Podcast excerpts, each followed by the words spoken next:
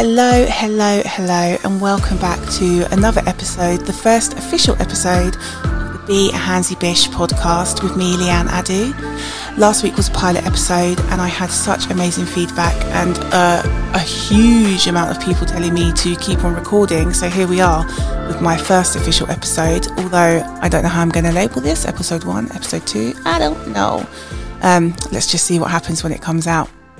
Hope everyone's had an awesome week. I know that you can't um, give me live feedback, but do let me know how you're doing. Do let me know how you're feeling and how things are because interaction is cool. Uh, so last week I spoke about how I was diagnosed um, with my triple negative breast cancer. It was a really, really long few weeks at the end of the year last year through October through to December. And then at the end of December, I started my treatment. So this week I thought I'd talk a little bit about my chemo schedule, um, and how that's affected me. But also this week, I had to have a blood transfusion.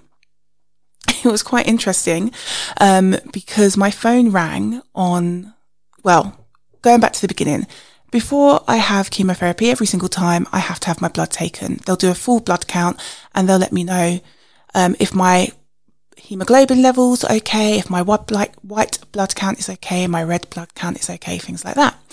And so far, throughout all of the 14, 16 weeks I've been having chemotherapy, I've not had any issues. I've actually felt really lucky um, that I've not had levels that have dropped too far. But this time I got home on Tuesday and I was at home working in the afternoon and my phone rings and every time it's the hospital, it's the same number. I recognize it and I'm like, great, here we go. Another appointment. Cancer is a full time job, my loves. It is a full time job. So the phone rings and the gentleman very kindly tells me that he's booking me in for my blood transfusion. And I said, um, blood transfusion? He said, oh, has nobody phoned you? I said, no, no. He said, okay, well, I need to book you in for Friday. And I, I said last week as well, like I've not really questioned anything about it. I just keep going with the flow because I'm very trusting of these doctors and what they're doing, probably a bit more than I need to be. Um, but I just thought, okay, if, if he's phoning me and telling me I need to do this, I'll, I'll call my, my clinical nurse specialist in a minute, but let's get me booked in. So he said, yeah, can you come in on Friday at 9.30? I was like, fine, not a problem. I will cancel everything of course, because it's cancer. And if you don't counts, cancel everything, then the cancer's gonna get you, which is not what we want. So he booked me in for 9.30. He told me it was going to be a very long day. I didn't ask any questions. I was just a bit stunned, perhaps, and a bit annoyed that nobody had phoned me to tell me what was going on. So, um, I called my, my my clinical specialist nurse. I've got a special number where I can call and ask any questions at almost any time. And somebody phoned me back and she said, Oh yeah, your levels are quite low. So we're going to give you a transfusion. And I said, what levels? And she said, your blood levels. And I was like, oh, okay then. I still don't really know what that means. She says, nothing to worry about. It's all fine, but you need to get the levels up again. I was like, okay, thanks. Bye. And that was the end of that. So I got to chemo on Wednesday and there was a debate on whether or not chemo could go ahead because my levels were very, very low. Um, she still didn't tell me what they were. This is really, I need to ask more questions. I absolutely need to ask more questions. I have no idea what my levels were on Tuesday, but on Wednesday, sorry. But the question was, could chemo go ahead? Um, the answer was yes, because I was having this blood transfusion on Friday. So I settled down for chemo and I'm going to skip back a little bit now and talk about what my chemo regime has been. Essentially, um, for the first 12 weeks of my treatment, I had a chemotherapy, a chemotherapy drug called paclitaxel and carboplatin. And it's two drugs that they give you, two infusions. They take about an hour each infusion. Um, I have a PICC line in my arm where the drug gets fed into, the poison. It is poison. There's no escaping the fact that four months ago, three months ago, four months ago, I was much healthier than I am now when I didn't know I had cancer. And these drugs make me really sick. And that's quite tough. That is quite tough. It's a three week cycle with Pax and Carb, as we're going to call it. We're going to call it Pax and Carb. It's a three week cycle. Week one, it's both drugs. So first of all, they give you the paclitaxel, then they give you the carboplatin. Before they start treatment, they have to give you anti-sickness meds. They have to give me anti-sickness meds. This includes steroids. Um, this includes Piriton to stop any kind of allergic reaction and anti-nausea meds to stop me throwing up all over the place, all over the gaff. They generally work quite well. They generally work quite well. The steroids make you a bit buzzy. Then you have to wait 45 minutes for them to kind of kick in and get into the system. And if all's going well, if your obs are right, if your blood pressure's fine, then they start pumping the pumping the poison, pumping the poison. Um, you just have to sit there really. Books, snacks. There's a wonderful lady who comes around and brings sandwiches. If you're there in the morning, she won't give you a sandwich, but if you're not going to be there at lunchtime, then she'll give you a sandwich. She's very nice. The nurses come around and they talk to you. There's not much interaction at the moment due to COVID which makes it um, quite a lonely experience. You can't take anyone with you unless you have a real, real need. You know, if you're very elderly, if you're slightly incapacitated, then then you might be able to take someone. But if you if you don't have that, if you don't have that need, then you can't bring anyone. And I think for most of the weeks I've been having chemo, I haven't really spoken to another person other than the nurses who they're looking after me, which makes it quite tough. So you kind of sit there. I normally get there around 9:30. I always bring my nurses chocolate fingers because they're amazing. They do such a wonderful wonderful job. I think it's really important that they understand how special they are every single week. I probably shouldn't bring them chocolate chocolate fingers, but I do. Maybe I'll bring them strawberries another time. And so you're sitting there and you're masked up the whole time because pandemic just makes it quite claustrophobic. The seats are amazing. Let me tell you, the seats. The seats recline. The back reclines. The feet come up. They're heated. The seats are heated. My bum is warm and it's got three settings. Low, medium and high. And guess where I am? I'm on the high setting because if my batty ain't warm, I don't want to know. So very comfortable. They'll bring me a blanket as well. If I need a blanket, they'll bring me a blanket. They do anything that they can to make you as comfy as possible. It's wonderful. I really, really enjoy that aspect of just being able to kind of go there and sit and rest is something that I'm not very good at getting. So this enforced rest of chemo is wonderful. Quite often I will just sleep through a session there's no point sitting on my phone the whole time. It's just going to tire my eyes out. I find it quite overwhelming. I'm not doing any work because I'm so buzzy from the steroids, yet so sleepy from the Piriton that there's no point working. So I just shut my eyes and, and try and go to sleep for most of it and try not to snore. After the chemo is done, you just head home. At first I was like, can I, can I go home on my own? Do I need someone to take me? Yeah, I just jump on the train. Always stop off and get myself some lunch.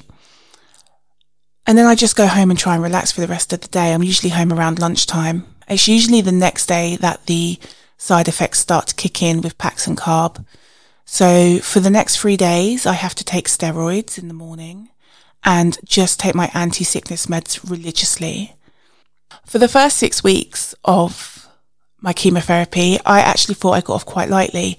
I did feel a bit sick. My hair fell out. My hair fell out quite quickly after two or three weeks and I ended up shaving it as soon as it started coming out in handfuls. Oh, painful. They never tell you how painful it is when your hair is falling out due to chemo. It's like your scalp is on fire. It's awful. Um, so I shaved it. I made a right mess of it. Chris had to shave the rest. It was, uh, it was a journey. It was a journey. But I have to take my anti-sickness meds religiously. And the first six weeks, I actually was all right. But then I think around six weeks in, we're probably looking at about mid February. I had my COVID vaccine and I think that week I was really, really run down. And from that moment onwards, my nausea has been off the scale, foul. So they bumped me up to a different anti-sickness, which, um, is meant to last over, well, first of all, they bumped me up to a different anti-sickness that's a bit stronger. That didn't work. Then they added one, which is meant to last five days. And it kind of does the trick but there's always this current of, oh my God, I'm going to be sick constantly. Oh my God, I'm going to be sick constantly. My taste buds are gone. I can't taste anything. Ugh. I'm not selling this. By the way, don't get cancer. It's not fun. So I have had 12 weeks of Pax and Carb. Um, six of those I thought I got away with it quite easily. Just a bit hair loss, just very tired, fatigued, chemo brain where I can't remember words. I can't remember what I'm talking about. I don't know the word for staircase, you know? It's like, what, what's that word again? What's that word again? Just loss of focus. That's without the emotional upheaval of it all. Some days, there were days where I just really felt like I couldn't get out of bed in the morning, just completely and utterly fatigued. And I'd go through this cycle. So the first three days, because I'm on the steroids, I'm quite up, I'm quite buzzy. It pushes me through. I'm able to work. I'm able to kind of get on with things. And then would hit the weekend where I could then let my body recover a little bit. But come Monday, Tuesday, when the steroids are out of my system, it's almost like a withdrawal so I'd get these awful headaches. And then by Tuesday, I'd just be an emotional wreck. I'd just be miserable. I wouldn't want to talk to anybody. I would cry. I would feel really, really down and depressed and sad.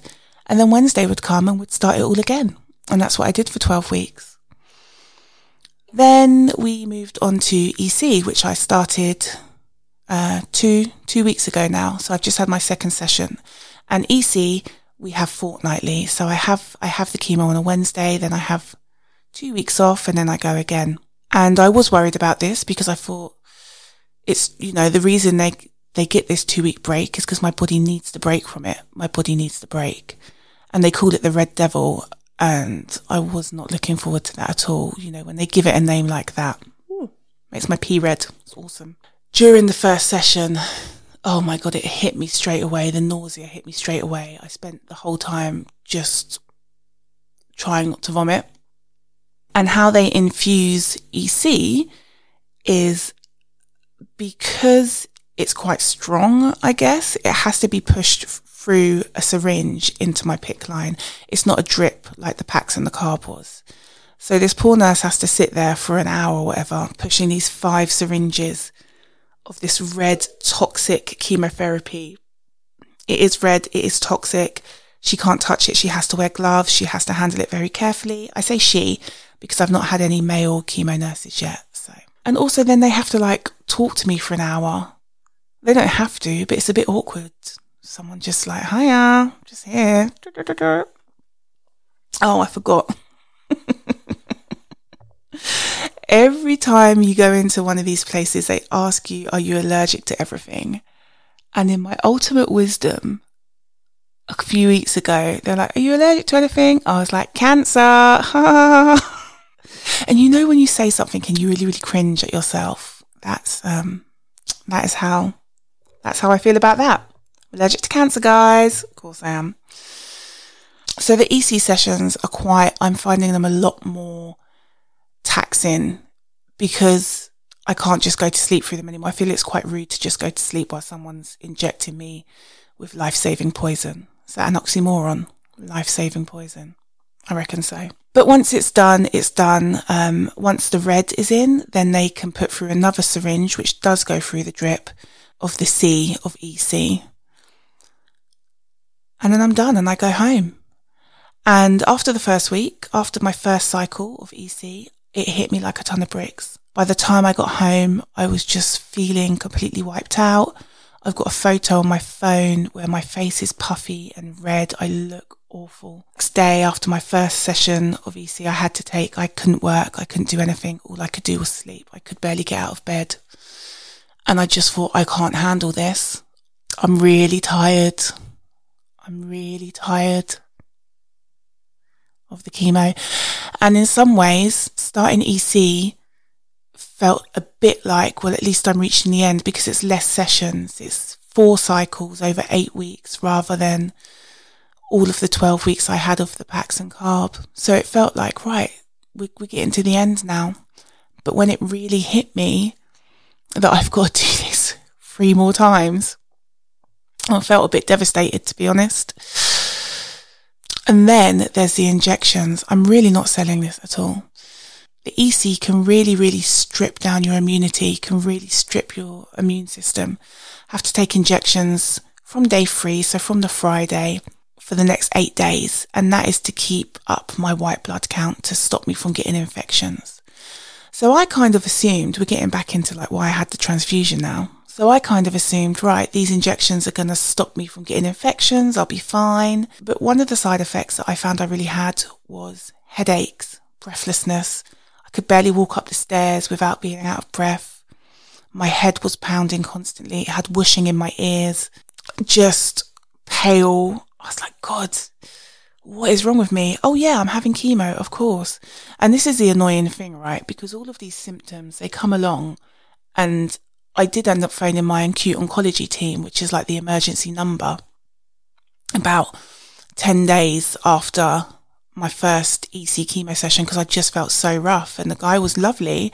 But he said, but this is how it's meant to be. You know, this is, this is what you feel like during chemo. I was like, okay, great.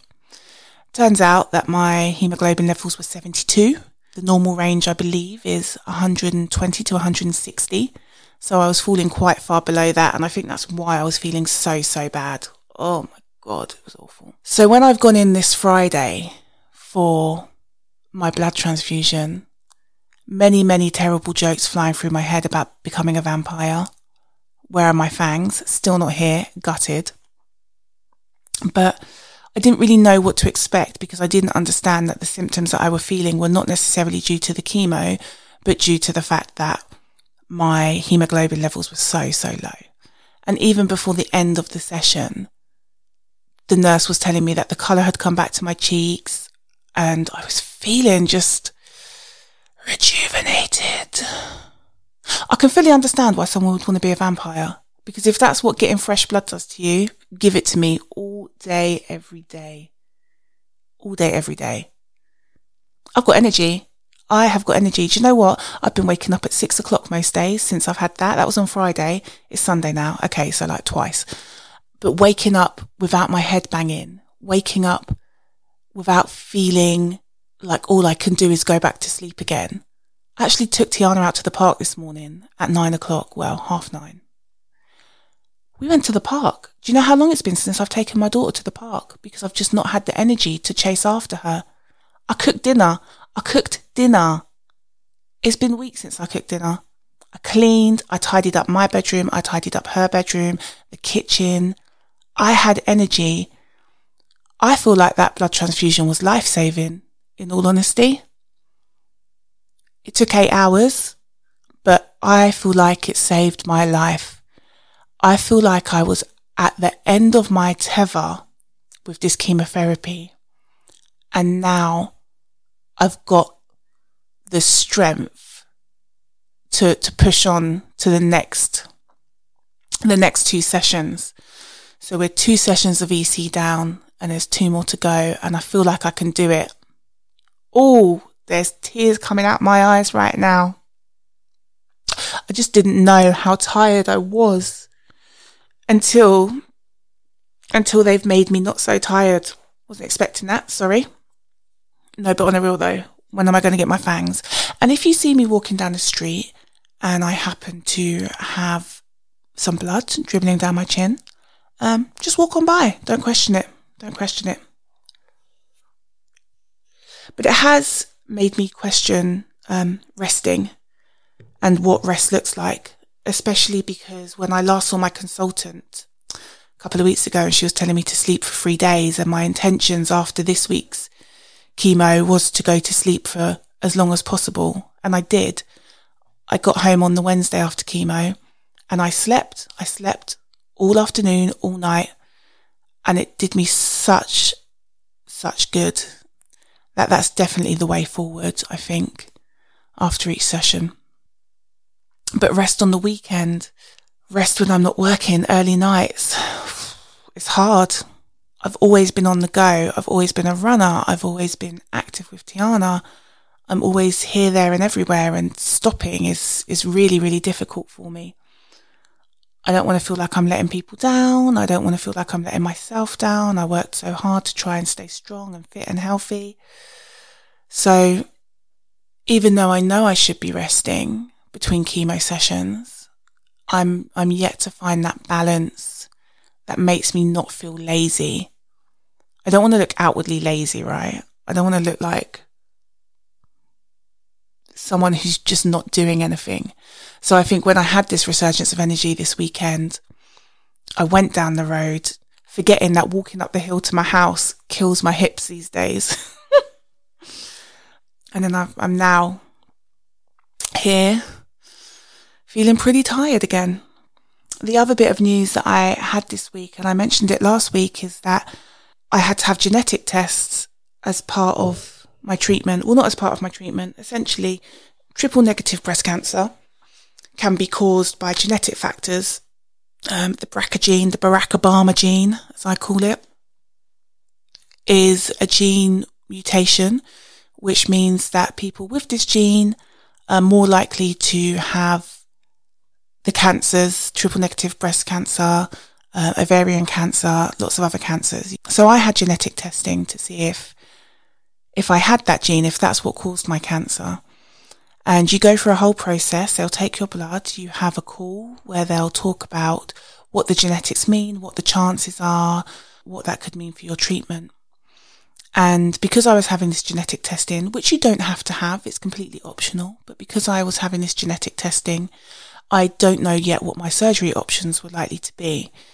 If the genetics came back clear, then then hopefully it would just be a lumpectomy or at most a mastectomy on one side if the genetics came back and it turned out I did have this gene, then I would probably be looking at a double mastectomy and um, potentially hysterectomy and things like that. One of the things that I was quite clear on when I was diagnosed is that like we already knew that we weren't going to have any more kids. So I haven't done anything to preserve my facility, fertility.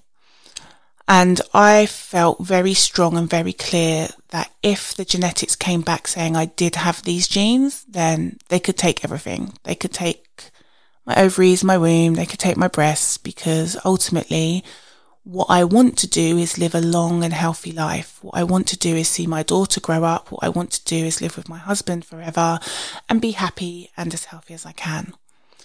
So I was very clear on all the calls that I had that if I had this gene, then that's absolutely fine. We would do what we needed to do to, to prolong my health. I had the call this week and I don't have, I don't have the mutated genes and I just cried my whole entire life out. Uh, the chances of me having it were quite low. You know, there's not the family history there, but you just never know. And the fact that they do offer this test because triple negative breast cancer means that they don't really know where it's come from. You can't really say it's your hormones that have caused it. It's, it's some kind of something's gone wrong. But the fact that I don't have this gene was just such a weight off my mind. Even though I was so clear that I would do what I needed to do if I did have it, the fact that I don't and the fact that I don't have to worry about Tiana having it or my family having it it was just a huge, huge weight off. And I phoned Chris and I just sobbed. Oh, so happy. So happy. I've really cried today. There's a lot of tears. Woo. Such a loser. Oh, my goodness. My goodness. Because what would that mean? What would that mean for my daughter if I had that gene and I'd passed it on to her? And there's nothing you can do about it. I look back and I think to myself, if I had known, if I had the gene and I had known that I had the gene, would I have had a child? Could I pass that burden on to them? I don't know. That's a really heavy question. Beep boop. Beep boop, beep boop. So I've got two more sessions of EC left. And when I finished my um, infusion, my transfusion, the nurse was very much like, see you soon. Wait, take us long next time. I had to, I'm going to be back again. And so I'm guessing the general consensus is if, is if the EC has kind of stripped my blood levels that much, um, I'm going to be back for another transfusion in the next few weeks. Not really sure how I feel about that, to be honest. I'm really grateful. Like, you know, I'm grateful that I've got this energy and that I'm here and feeling so good. But it's a lot. It's just another layer of, of things to do and things to schedule in and balance, the balancing act of it all. Um, but we do what we need to do, right? We do what we need to do. And with the balancing of it all is how how I feel about work, I suppose. I feel like I've managed the balance between cancer and work quite well. I started my business back in 2018 after I had Tiana and I realized that toxic office environments were not the spaces that I wanted to be anymore. And equally, I didn't want to be away from my child five days a week. I didn't want to be traveling into London, not being able to be near her um, if she needed me, and worried about kind of everything. I, I struggled quite, I struggled with postnatal depression after Tiana was born. I struggled with a traumatic birth and the idea of going back to work just, just left me feeling quite um, miserable.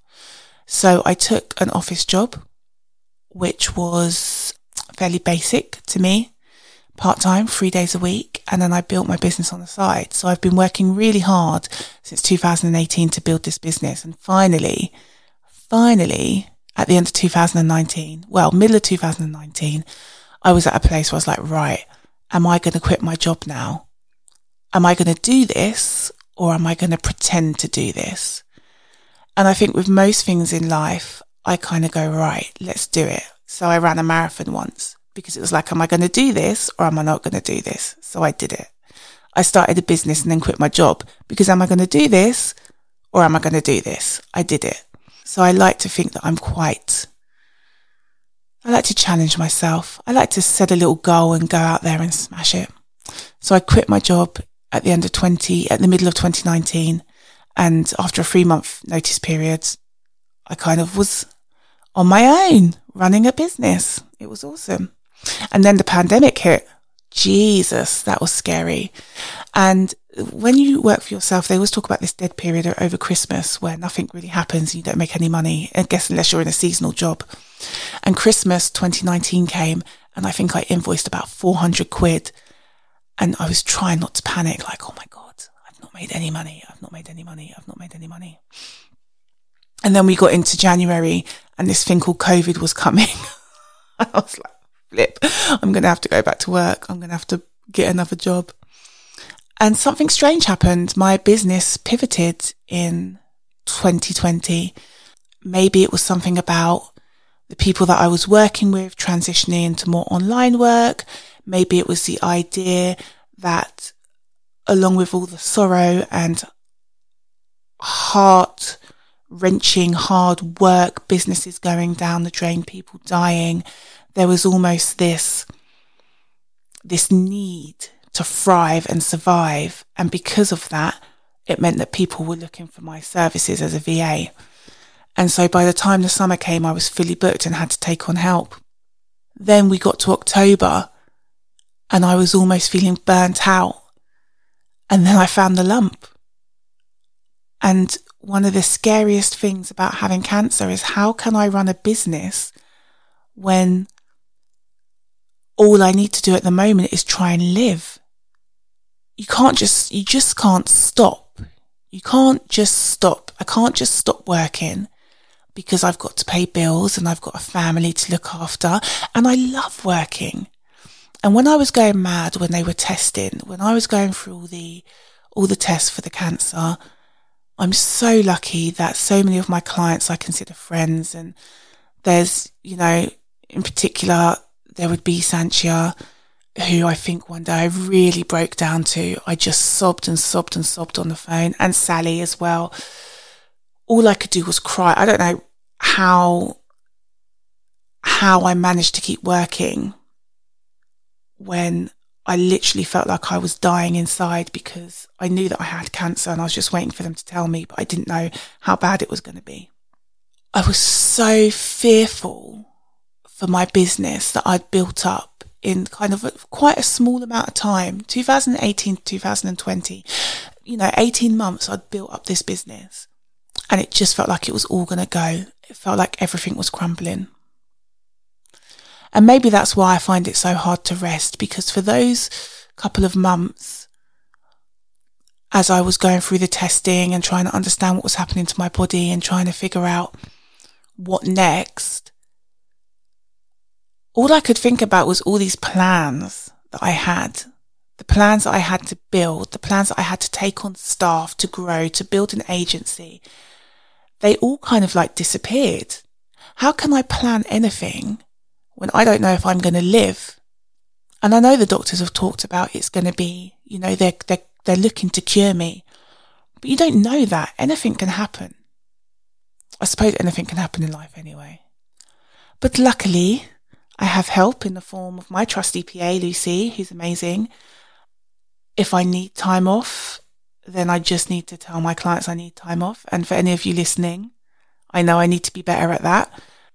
I'm working really, really hard to kind of understand where my priorities lay when it comes to the business and my health. I take off every Wednesday, which is great. But should I be taking more time off? I don't know. Uh, do people stop working when they have cancer? I actually don't know. I haven't asked the question. If you have cancer, did you stop working? How did you manage it? I'm finding my way. I'm still finding my way each and every time.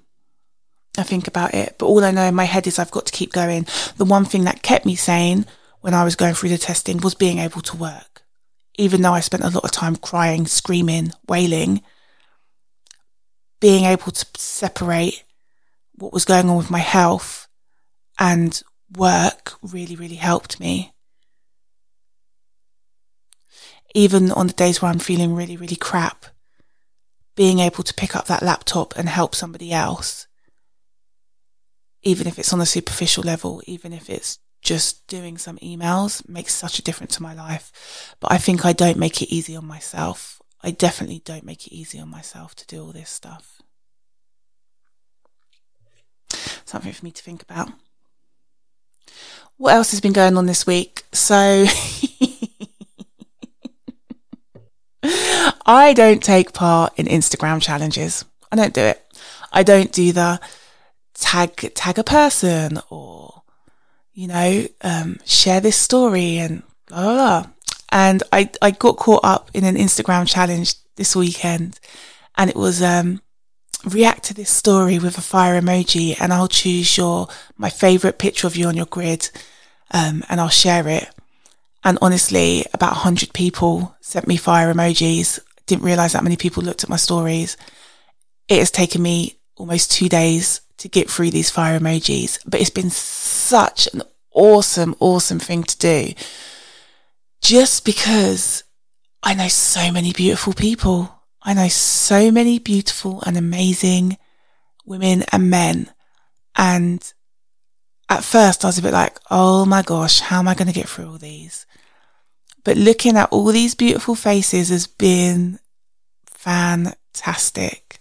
I've actually really, really enjoyed it. I've really, really enjoyed it. So thank you to uh, the person who put me onto that challenge because it's brilliant. It's taken me all weekend. There's still fire emojis sitting in my inbox. I will get round to them. So if you randomly get tagged in me posting a picture of you, that is why. And then I guess lastly, my, my toddler has become a toddler. Anyone who knows Tiana knows how laid back and chilled she is, how very good she is. Uh, she's intelligent, she's funny, she laughs. And now she's started to become very, very cheeky. And I don't know how to deal with it because my laid back little baby who listens to everything that I say all the time now does not. Example, Tiana, it's time to, time to tidy up your bedroom this weekend. Train tracks everywhere trains everywhere, cars everywhere. Okay, mummy. So I'm tidying up my room. She's tidying up her room.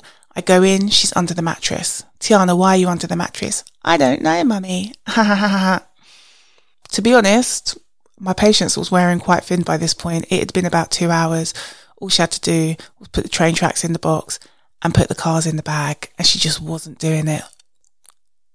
I don't know how we got to this point. She doesn't respect me. She doesn't respect me. That's probably not true. She absolutely does. And she is honestly good as gold. But she's just not listening. I don't know what to do. Somebody, some parent and expert, please tell me, what do I do with my child who doesn't listen? Apart from the fact that she does listen.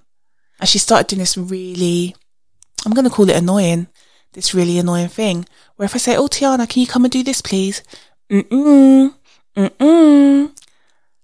And I just really want to throw her out the window. Am I allowed to say that? Are we allowed to throw our kids out the window? Are we allowed to want to throw our kids out the window? Mm-mm, mummy. Mm-mm. I don't even know where she's picked it up from, but I've already had enough. It's been about a week of it and I'm, I'm over it. Um, but with that came the moment yesterday where she said, I just want to touch your face and then sat with her hand on my face for 10 minutes, stroking it. So it's not all terrible. And we don't have tantrums, you know. I can be grateful the fact that she doesn't have temper tantrums ever. I can count one time she's had a temper tantrum. I'm pretty sure that they're soon to follow. So she is pretty amazing, but she's not listening. And I'm tired. And I don't know what to do with a three year old that doesn't listen because my, my three year old's listened up until this week. Do good listening, Tiana. Mm-mm, mummy. Mm-mm. Okay, well, what do you want me to do then? I don't know. I feel like that's me for this week, potentially. I've now moved my hosting over to ACAST, who have been fantastic and looking after me. You can listen to the podcast on Apple Podcasts. You can listen to podcasts on Spotify. You can listen to it wherever you listen to your podcasts. I'm going to try and record weekly as if I've got enough to say. And I feel like I've got the tech sorted out. So in the next couple of weeks, we're going to have some, some guests on to come and talk about a few things. I really want to talk about how I'm going to get my health back after all of this. Last year, 2020 during pandemic, I lost about two and a half stone. In the four months I've had cancer, that I've known I've had cancer, I've put it all back on again. I am a blimpy chimpy, mate a blimpy chimpy. That can't last. I know it's the steroids. I know it's water retention, but some of it is Cadbury's cream eggs and a lot of it is definitely takeaway. Nobody please talk about how my eating is feeding my cancer. I don't care. I'm going to say that every single time because one time somebody told me that eating bad food gave me cancer. It didn't. Don't tell people that eating bad gives them cancer when they've got cancer. I also blocked someone for telling me that the COVID vaccine would give me cancer. I've already got it. Both of them. I've got the COVID vaccine and I've got the cancer. So where are we going? Anyway, I'm on a tangent. I want to say thank you again for listening in. Thank you for being part of this journey. All feedback is welcome. Uh, I don't know how this is going to sound because I'm recording on a new mic and I feel like I probably should have just sat on my bed and did it into my headphones again. But we shall see. We shall see. I'll catch you very, very soon, my loves. You're all so, so awesome. Thank you, thank you, thank you. Oh, and I feel like I have to do that for you. If you like this podcast, please rate, subscribe, and review. Thank you.